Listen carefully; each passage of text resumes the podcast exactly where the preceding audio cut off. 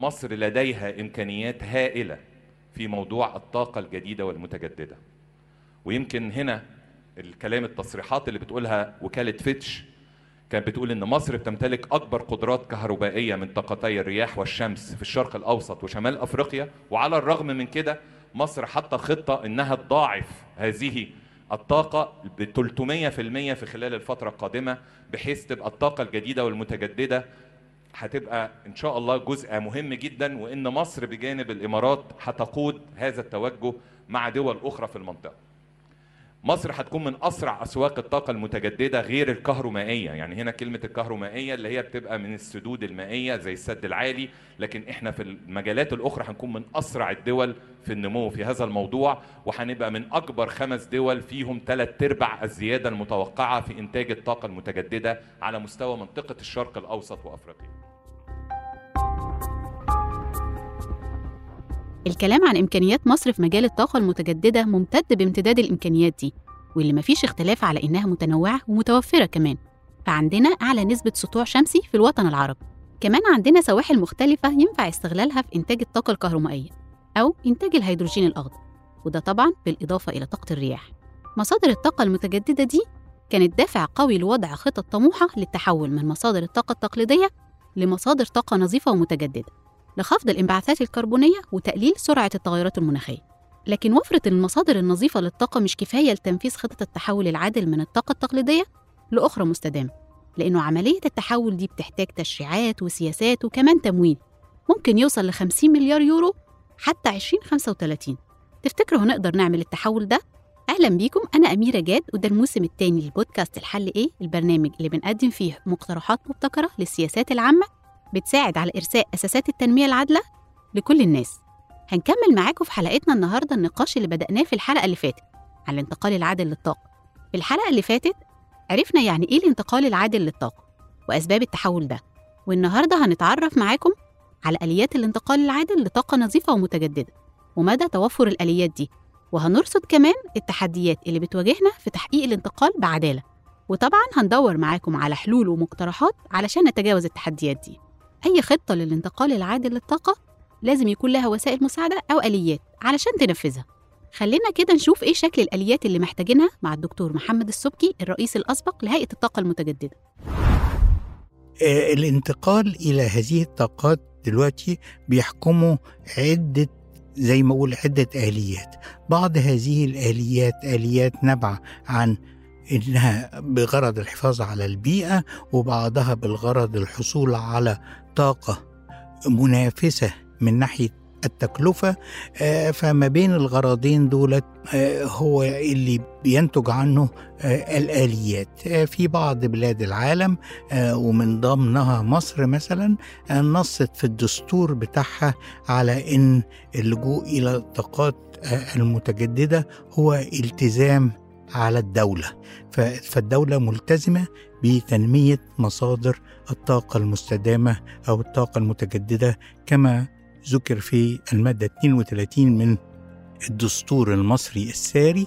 وبعض الدول الأخرى بتلجأ إلى هذا وبرضه من ضمنها مصر إلى بعض الآليات التشريعية يا إما اللي بتشجع على إنتاج الطاقة من المصادر المستدامة أو بتشجع على استخدام الطاقة من المصادر المستدامة فهي يا إما آليات بتشجع الإنتاج أو آليات بتشجع الاستخدام. وعادة نشير لهم إلى أنها الآليات المشجعة على الإنتاج هي آليات دافعة آليات بتدفع آه والآليات التي بتشجع على الاستخدام هي آليات ساحبة بشكل تدريجي تسحب وجود الطاقات المستدامة في خليط الطاقة آه بصفة عامة الطاقة الحرارية والطاقة الكهربية.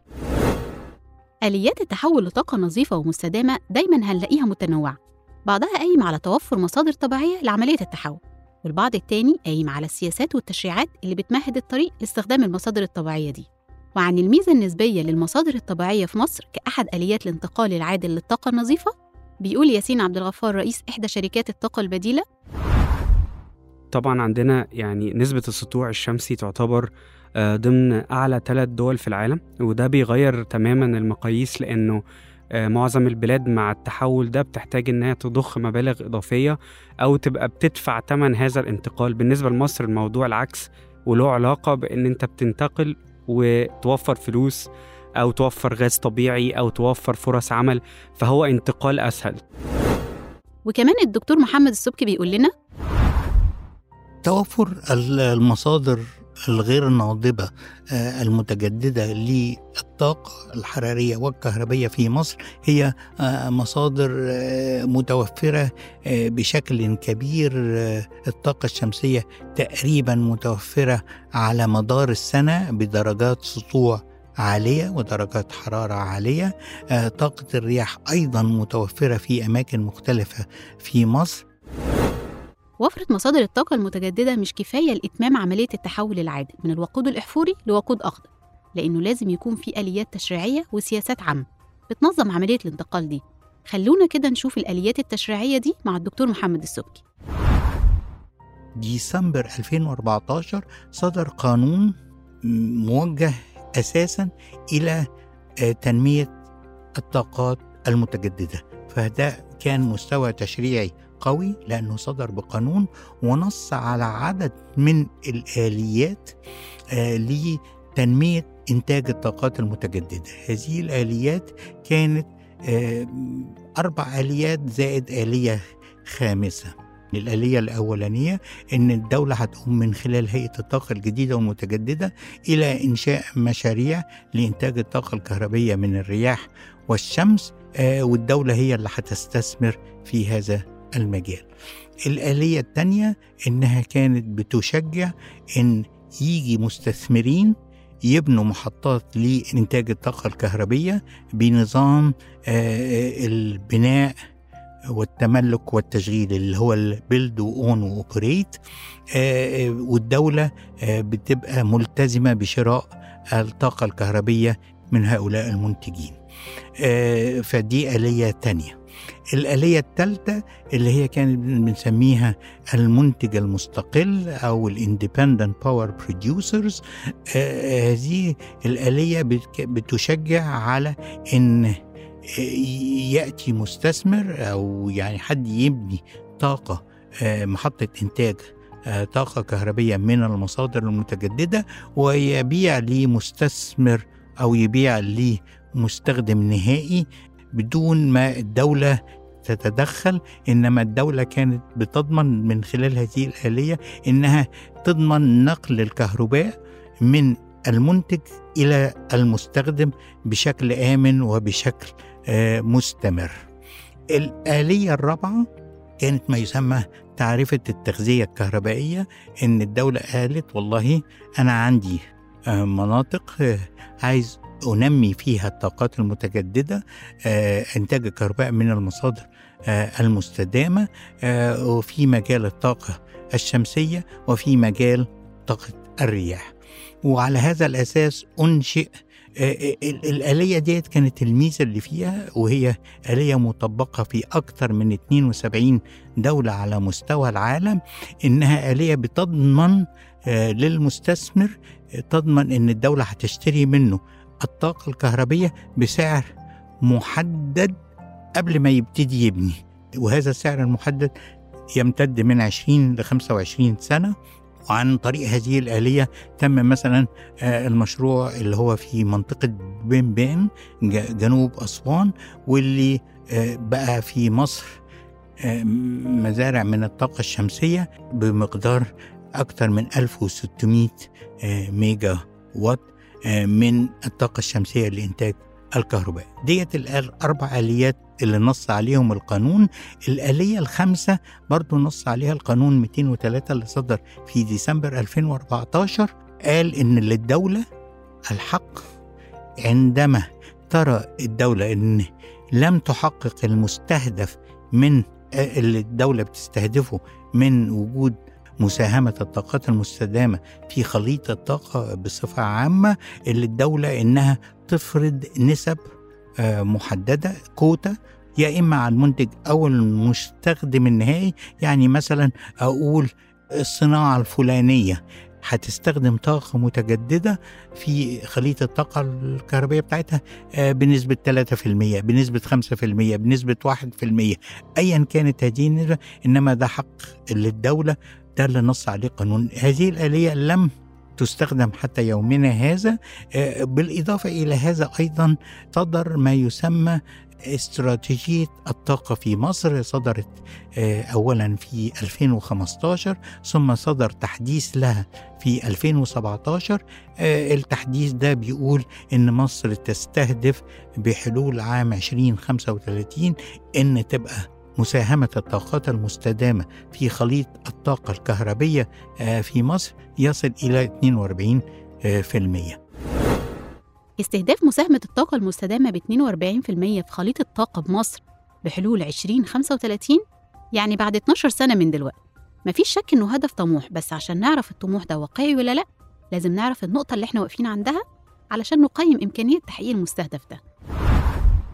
إحنا النهارده يعني من هذه الاستراتيجية آه، بنحقق تقريبا آه، ما يصل إلى ما بين 12 و 15 في المية آه، من خليط الطاقة الكهربية جاي من المصادر المستدامة كطاقة آه، وفي حدود 20 في المية من الساعات المركبة في الشبكة الكهربية يمكن ما تم تحقيقه النهارده آه، بعيد بعض الشيء عن الاستراتيجية إنما إن منتظر يحصل تسارع في وتيرة إضافة الطاقات الكهربية آه، المنتجة من المصادر المستدامة في الفترة القادمة لحد 2035 يعني بنتكلم النهاردة على 12 أو 11 سنة متبقيين على هذه الفترة.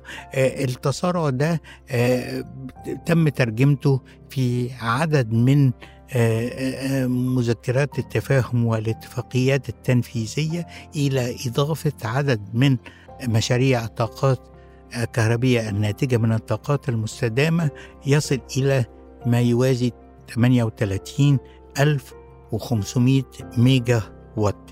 بالإضافة إلى أن تم تحديد أراضي إضافية إلى مشاريع الطاقات المستدامة لإنتاج الطاقة الكهربية إما من الطاقة الشمسية أو طاقة الرياح في منطقة غرب النيل اللي بتتمتع بسرعات للرياح مثلا. مش بقوة سرعات الرياح في منطقة خليج السويس إنما استدامتها تبقى لفترات طويلة.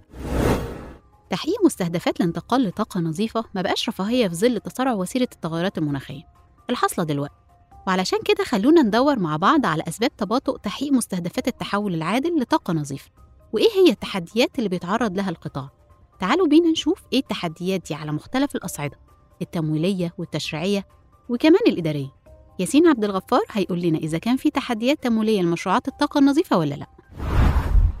بالنسبة للتمويل ده كان عقبة أقدر أقول من خمس ست سبع سنين آه، لما ما كانش لسه في فهم للطاقات البديلة في مصر ما كانش في كاباسيتيز والخبرة في البنوك اللي تقدر تدي ثقة لل risk committee بتاع البنك إنه ياخد مخاطرة 10 سنين 8 سنين عشان يمول مشروع وأنا شايف إن كان ده دور القطاع الخاص وعمله كويس إن إحنا قدرنا نعمل ونوجد مشاريع كتيرة. كنا جزء من اتخاذ القرار وصياغة ال- التشريعات الأولى في مجال الطاقة الشمسية إن نبقى لغة واحدة ما بين البنوك ونقدر إن إحنا يبقى فيه تمويل. وده اتعمل بنجاح يعني أنا فاكر أول محطة عملناها في 2016 حتى رقمها ال- ال- رخصتها NM1 أو net meter 1 قعدنا تقريبا سنتين ونص عشان نمول المشروع ده. آه، قابلت 33 commercial bank في مصر. ما كانش فيه ولا واحد عنده خبير طاقة شمسية أو خبير طاقة بديلة. كان حظنا حلو لو لقينا خبير طاقة في البنك ككل. ولكن بعد كده اللي, بدأنا نعمله إن إحنا دخلنا آه، عناصر جديدة زي شركات التأمين. وبدأنا نبني نظام اسمه كريدت انشورنس أو نظام تأميني بيمكنني مثلا أنا كشركة طاقة شمسية إن أنا أبيع كهرباء للعميل. ولو العميل ده اتأخر في السداد شركة التأمين متواجدة عشان تسد قدام البنك. ده طبعا خد حوالي سنة ونص عشان نبنيه. بعد ما اتبنى ورجعنا بيه للبنوك البنوك بقت جاهزة إن هي تشتغل بيه. ودي حاجة إيجابية جدا لأن لما البنك يشتغل بمثل هذه المشاريع وينجح البنك بيشجع العملاء التانيين على استخدامه.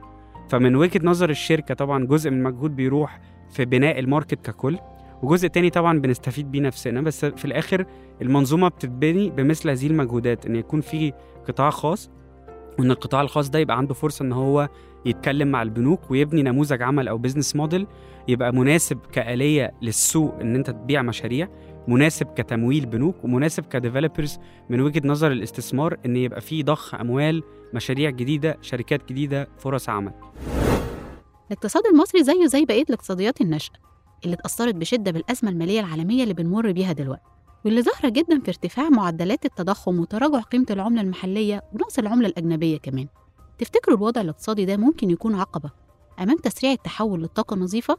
دكتور محمد السبكي هيجاوبنا على السؤال ده التحدي الآخر إن حضرتك بتطلبي من مستثمر إن هو يجي يشتغل في إطار كيان منظومة مالية في الدولة آه، مش على أعلى مستوى يعني إحنا مصر بيتم تصنيفها على مستوى A و B و C يعني كمستوى مخاطرات آه، استثمارية.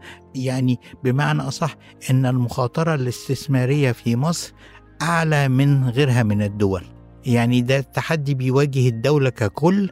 طبعا إن رغم نقول إن المصادر للطاقات المتجددة آه، موجودة وفرص عمل مشاريع من الناحية الهندسية والفنية آه، والتشريعية قائم بسهولة جدا إنما فرص ضمانات الاستثمار تواجهها بعض التحديات. الدولة في أحوال كثيرة بتدخل كضامن آه، للمستثمر إن هو بتضمن له إن هو هيبيع المنتج بتاعه بالسعر المتفق عليه.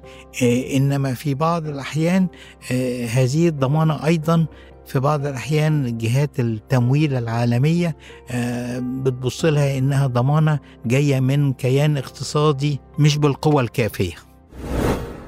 ضمان تحقيق العدالة أثناء عملية التحول لطاقة نظيفة بيعتبر غاية ووسيلة في نفس الوقت لعملية التحول وغياب العدالة بيعتبر تحدي من تحديات التحول. خلونا نشوف إزاي غياب التنافس العادل بين القطاع العام والخاص ممكن يكون تحدي كبير.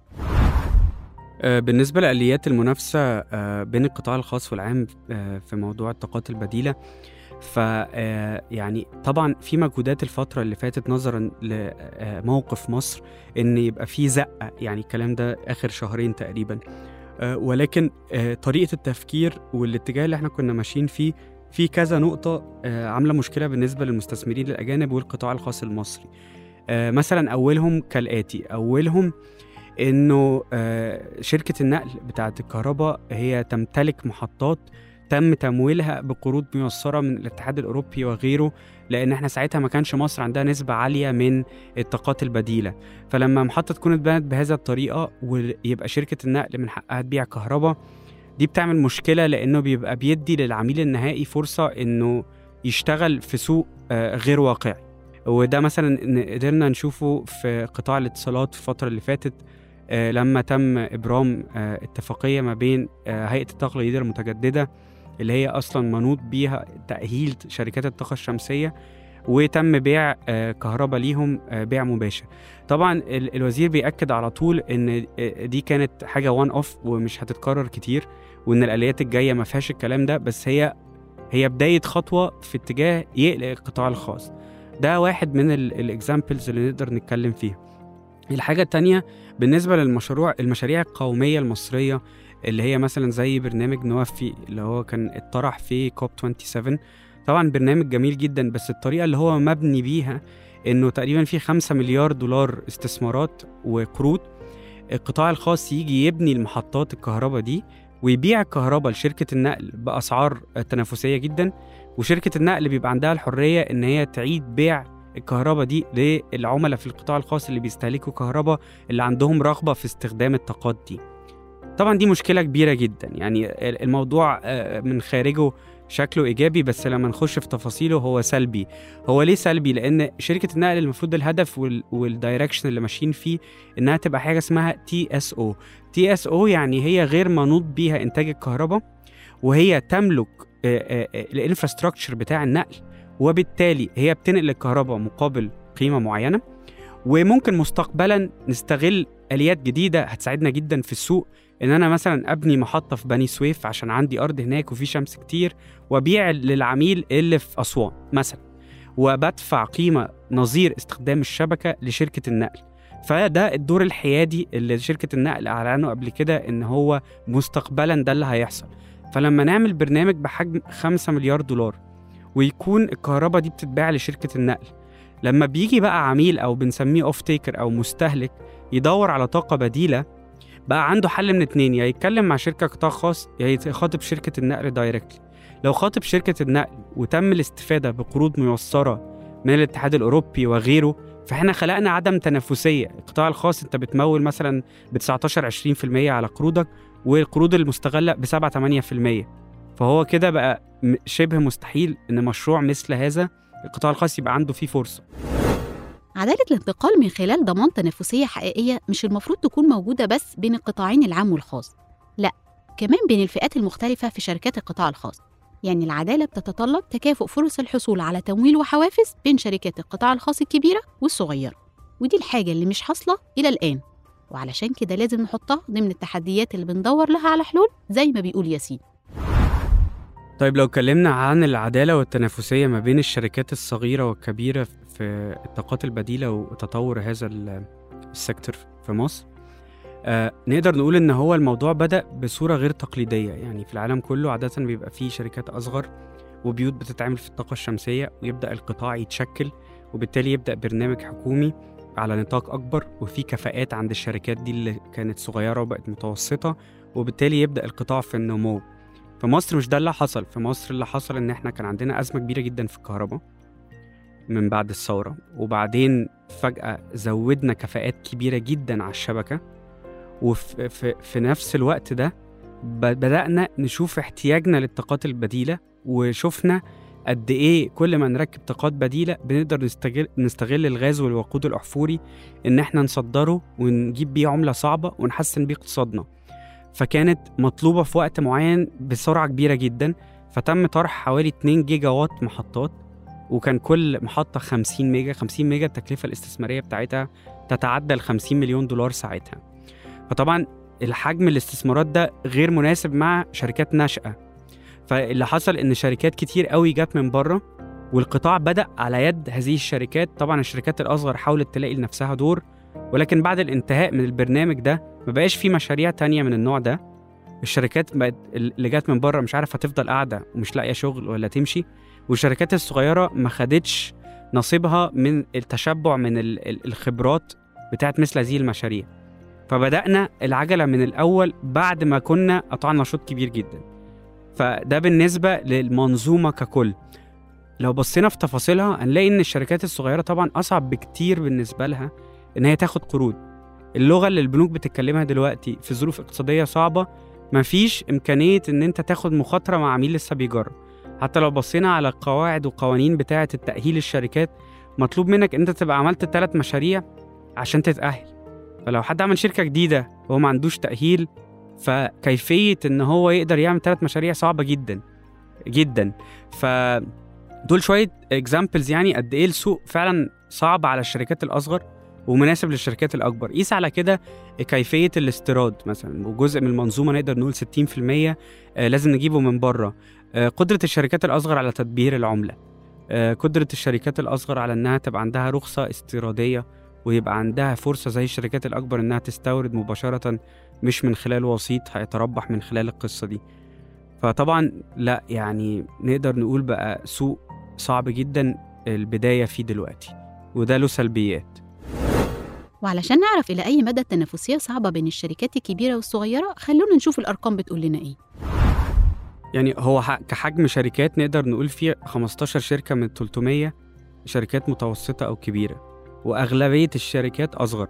بس لو بصينا على حجم الأعمال لل 15 شركة دول نقدر نقول إن 70 80% من السوق بيتبلور حوالين مشاريع عملوها الشركات دول. لأن أنت ممكن تعمل محطة واحدة 10 ميجا وات 10 ميجا وات يعني 10000 كيلو وات أنت في البيت الواحد ممكن تعمل 5 كيلو وات فممكن يبقى المشروع ده آه، آه، آه، يعني مناهض ل 20 آه، 2000 مشروع لشركة تانية. فطبعا عشان كده هنلاقي الأرقام غريبة شوية في في الحتة دي. طيب من من عيوب عدم وجود شركات صغيرة أو startups في المجال ده كذا عيب. اولا ال innovation والتطوير لحاجات مختلفة عن اللي موجودة في السوق عادة بتتم من مثل هذه الشركات. فقدرتنا إن إحنا بدل ما يبقى في التطور الطبيعي في العالم كله بتاع التنقل العادل للطاقة بيطلع شركات ناشئة بتعمل أفكار بتعمل حاجة اسمها leapfrogging ما بتبقاش ماشية في نفس الطريق ده بتقطع شوط أو بتاخد أسانسير لخطوة إلى الأمام. ده ما بيتمش غير من خلال الشركات الناشئة ولو السوق مش مستوعبهم هنلاقي ال innovation قليل جدا. الجزء التاني برضو اللي سلبي إنه في آه، خبرات واستثمارات ومبالغ كبيره جدا بيستفيد بيها شركات أجنبية لأنه ما بيبقاش في الكفاءات المصرية اللي تقدر تعملها للأسف. فبيبقى مشروع شركة عايزة تطرحه مفيش شركات مصرية ناشئة متوسطة موجودة فبيضطروا يطرحوه لشركات أجنبية. وده معناه إن الأرباح طبعا جزء كبير جدا بيروح بره ودي لازم نبقى النقطة دي مهتمين بيها لأن اوريدي 50 ل 60% من الطاقات البديلة الحاجات جاية من بره. فإن أنا أزود المكون المحلي دي عادة بتتم من خلال شركات مصرية شركات ناشئة بتعمل بدائل للحاجات اللي موجودة بره. وإحنا بنحاول نتعرف على التحديات اللي بتواجه عملية الانتقال العادل للطاقة. هنلاقي في حالة جدل مستمرة بسبب الدعم من العاملين في قطاع الطاقة والخبراء فيه فدايما بند دعم الطاقة بيكون نقطة خلافية في التعامل مع التحول للطاقة النظيفة والمتجددة بالرغم من إن حوالي 30% من المصريين فقراء. وفقا للبيانات الرسمية.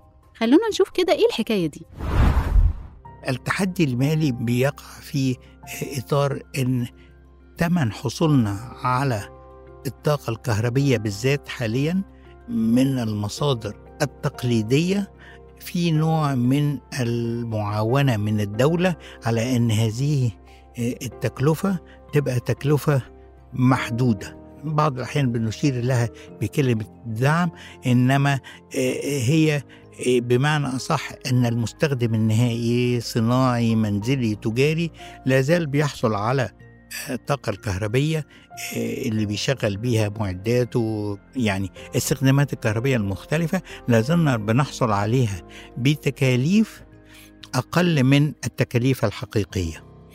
وبالتالي المنافسة مع القيمة الحقيقية لإنتاج الكهرباء للحصول على الكهرباء من الطاقات المستدامة بيواجهها هذا التحدي المالي. لو أذنت لي أشير إلى أن مثلا أن إحنا من 2019 من سنة 2019 كان هناك برنامج للتحول التدريجي في أسعار بيع الطاقة الكهربية للمستخدمين النهائي بحيث إن إحنا ننتقل إلى سعر عادل بيغطي التكاليف الحقيقية للكهرباء اللي هي التعريفه الكهربائية وكانت بشكل تدريجي متغيرة في معظم الأحيان هي متغيرة بشكل إنها بتزيد بشكل تدريجي إنما نتيجة الضغوط الاقتصادية والمالية على مستوى الدولة الدولة أرتأت إن لا تطبق هذه الزيادات. وبالتالي هذا نوع من التحدي إن سعر الطاقة الكهربية من المصادر التقليدية لازال أو منخفض. فهي دي نوع من التحدي اللي موجود إن ان أنا بقارن سعر الطاقات الكهربية من المصادر المستدامة بالتكلفة الحقيقية بتاعتها مقارنة بسعر بيع كهرباء أقل من التكلفة الحالية. خليني أقول برضو لو اذنت لي إيه معنى كلمة التعريفه الكهربائية أو سعر بيع الكهرباء؟ الكهرباء كأي سلعة لما ببيعها في الآخر هي مفروض إنها تغطي التكلفة بتاعتها بصفة عامة. إنما بنلجأ إلى عدة بعد كده نقول والله التكلفة دي هحصل عليها إزاي؟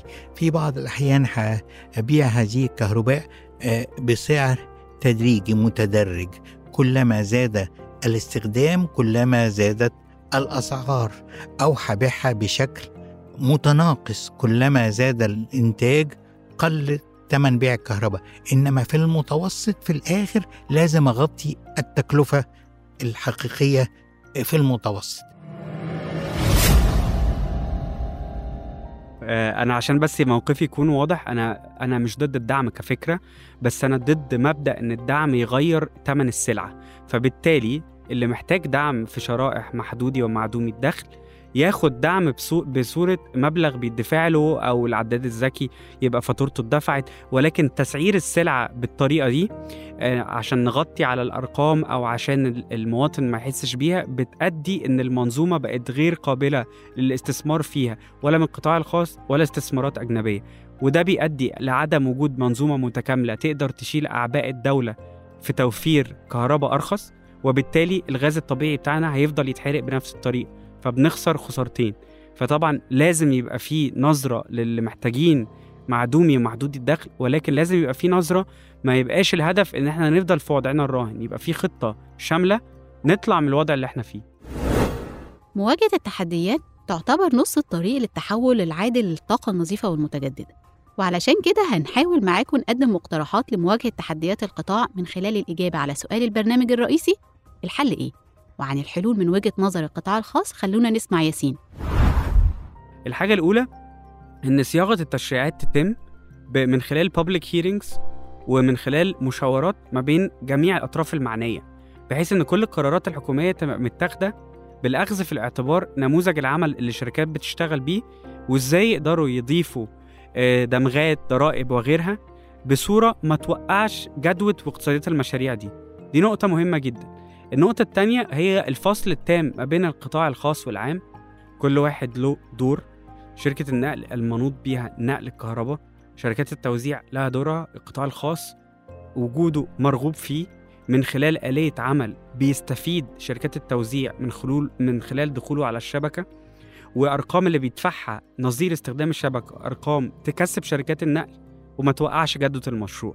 فتح السوق للقطاع الخاص. بطريقة لا تضر أي من الشركاء الحاليين في آه، منظومة الكهرباء. ده حل شامل هيبقى مدخل فيه كل الحلول ومش مطلوب حاجة. يعني الميزة إن إحنا في المجال ده مش محتاجين دعم. المنظومة لوحدها شغالة كويس. آه، مش محتاجين حاجة خارجية. مجرد محتاجين إن السوق يتفتح بشجاعة. السوق فتحه طبعا في خوف من شركات النقل والقطاع العام وغيره ولكن يبقى في حوار مجتمعي يوجد بدائل اقتصادية تخلي القطاع العام مش قلقان من فتح السوق. السوق المصري اتفتح في الطاقات البديلة الموضوع اتحل في أسرع وقت كعدالة كفرص عمل كاستفادة من غاز طبيعي كتنافسية من السوق. كل ده هيتحل مع فتح السوق. فتح السوق للقطاع الخاص أمر فضفاض نسبيا. ودايما بيواجه تحفظات كتير بتيجي دايما من تخوفات تحريك الأسعار أو التلاعب فيها فيا ترى إيه المقصود بفتح السوق؟ وهل دي مخاوف مشروعة ولا لأ؟ بالنسبة لقصدي بفتح السوق وهو الآلية ال- العالمية اللي كلنا مستنيينها دلوقتي اللي هتقلب السوق 180 درجة هي آلية ال wheeling ال wheeling هو إن أنا يبقى مت- متاح ليا كطاقة رياح أو طاقة شمسية إن أنا أعمل محطة في منطقة الجدوى الاقتصادية عالية الأرض رخيصة في هواء كتير في شمس كتير وأستخدم الشبكة القومية لنقل كهرباء لعميل في ناحية تانية خالص من مصر كله بيستفيد ليه؟ العميل بيستفيد بكهرباء أرخص لأن أنا قدرت آخد أرض رخيصة بإنتاجية عالية شركة النقل بتستفيد استفادة كبيرة جدا لأنه سواء بيحرق غاز أو لأ سواء شغال أو لأ بيتم الدفع ليه آه، قيمة نظير استخدام السيرفيس ده أو الشبكة رقم معين يعوضه عن خسايره لأن أنا عوضت خدت جزء من مبيعاته من خلال العميل اللي كان بياخد وقود احفوري أو بياخد كهرباء من النقل. وإحنا كشركات آه، خاصة استفدنا لأن أنا مشاريعي كبرت جدا وظفت عدد عمالة أكبر. الكل مستفيد. هو في نوع من التخوف النهارده من شركة النقل إن هي شايفة أنا النهارده لو فتحت السوق معناه إن أنا بخسر العملاء بتوعي اللي بيدفعوا. فهو دي مش نهاية المطاف. ولازم يبقى في حوار مجتمعي من غير ما الشركات الخاصة تقول ملناش دعوة من غير ما شركة النقل تقول السوق مقفول. الحلول موجودة والحلول في إيدينا. لو الموضوع ده تم بنجاح في الست شهور الجايين نقدر يبقى فعلا في مستقبل مشرق للطاقات البديلة في مصر. أنا لا أظن إن الموضوع له دعوة ب- بصراع الأسعار وغيره لأن الأسعار بيتم تحديدها سنويا آه، من مرفق الكهرباء اللي هو الحد الأقصى لبيع الكهرباء. ده بيتم تحديده بمعايير معينة. آه، بتمعن كبير جدا. فهو المشكلة الأساسية إن العملاء بتوع شركات النقل آه، محدودين وفواتيرهم عالية جدا. ودول العملاء اللي البنوك بتحب تشتغل معاهم وتمول مشاريع هم بياخدوا كهربتها فبالتالي بقى النظرة حاليا إن السوق بيتم تقسيمه. أنا مش عجباني النظرة دي. يعني أنا كان اقتراحي اللي فات إنه طبعا مع فهمنا لآليات الطاقات البديلة كل ما المشروع بتاعنا بيكبر كل ما أنا خدت جدوى اقتصادية. وأنا سعري أقل من سعر شركة النقل كإنتاج كهرباء. ليه ما يتمش تقاسم هذا الربح؟ يعني ليه ما يبقاش كل ما السوق بيتفتح وكل ما أنا بغطي نسبة أكبر من العميل بتاع شركة النقل؟ أنا بيبقى عندي هامش ربح أعلى فبالتالي أقدر أدفع مقابل استخدام شبكة أعلى لشركة النقل يعوضها عن أي خسائر تمت. بمعنى لو أنا رايح لشركة أسمنت وهغطي 10% من كهربته بالطاقة الشمسية أدفع 10 قروش على الكيلو وات أور اللي بنقله. لو أنا هعمل مشروع أكبر وهغطي 20% من نسبة استهلاكه يبقى أنا بالتالي ممكن أدفع 15 قرش. لو غطيت 30% ممكن أدفع 30 قرش. فبنبدأ نحدد الأرقام دي بحيث إن ما يبقاش في خسارة على شركة النقل. المبلغ اللي داخل داخل وما بيخسرش العميل وفي مجال إن السوق يبقى مفتوح للقطاع الخاص إنه يعمل مشاريع مباشرة مع مثل هذه المصانع وغيره. أما عن الحلول من وجهة نظر صانع السياسات بيقول لنا الدكتور محمد السبكي يعني لو بصينا ليه إيه هي الحلول أو الإطار للحلول اللي إحنا بنتكلم عليه بصفة عامة وانتقالنا إلى الطاقة المستدامة آه، يمكن كاحد الحلول أو أحد الحلول زي ما قلنا من شوية إن أي فايدة تيجي للدولة آه، من استخدام الطاقات المستدامة فايدة مباشرة زي توفير ثمن وقود أو فايدة غير مباشرة زي توفير تكاليف صحية وكده أهو.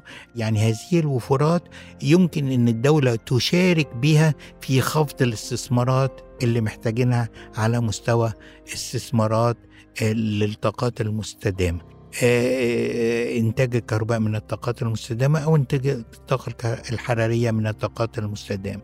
على المستوى ال ال الأفراد والأنشطة والمصانع والمحلات الأنشطة التجارية آه، إن إحنا نلجأ بقدر الاستطاعة إلى استخدام حاجتين. قبل ما نفكر في استخدامنا للطاقات الحرارية أو الكهربية من المصادر المستدامة نشوف أول حاجة إيه فرص إن إحنا نوفر في استخدامنا بما لا يضر من الراحة أو الإنتاجية بتاعتنا.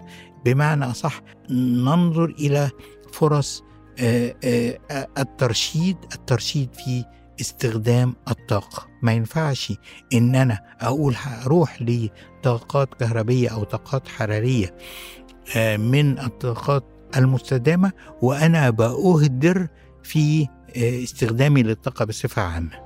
فمهم جدا جدا إن أنا أبص على فرص الترشيد.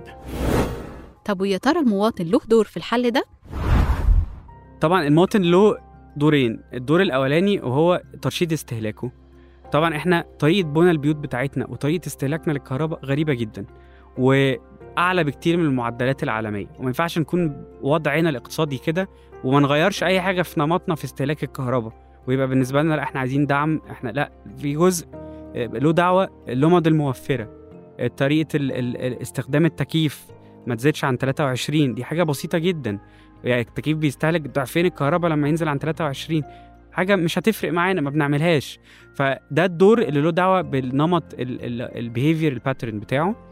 الدور التاني هو إن هو يبقى في نوع من التوعية والتثقيف والعميل اللي يركب طاقة شمسية أو غيره ويلاقي إن هو موفر من غير ما يدفع تكلفة مبدئية يبقى في كلام في الموضوع ده يبقى في نشر الموضوع ده يبقى في ده هدف قومي فعلا إحنا عندنا أزمة في الموضوع ده.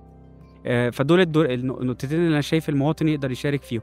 لو عنده قابلية وعنده مساحة إنه يركب طاقة شمسية من غير ما يبقى دافع التكلفة المبدئية نموذج العمل موجود شركة الطاقة الشمسية هتروح توفر لك المعدات على حسابها واللي انت كنت بتدفعه فاتورة للدولة هتدفعه فاتورة لأن, انت تتملك السيستم بتاعك اللي هيقعد 25 سنة.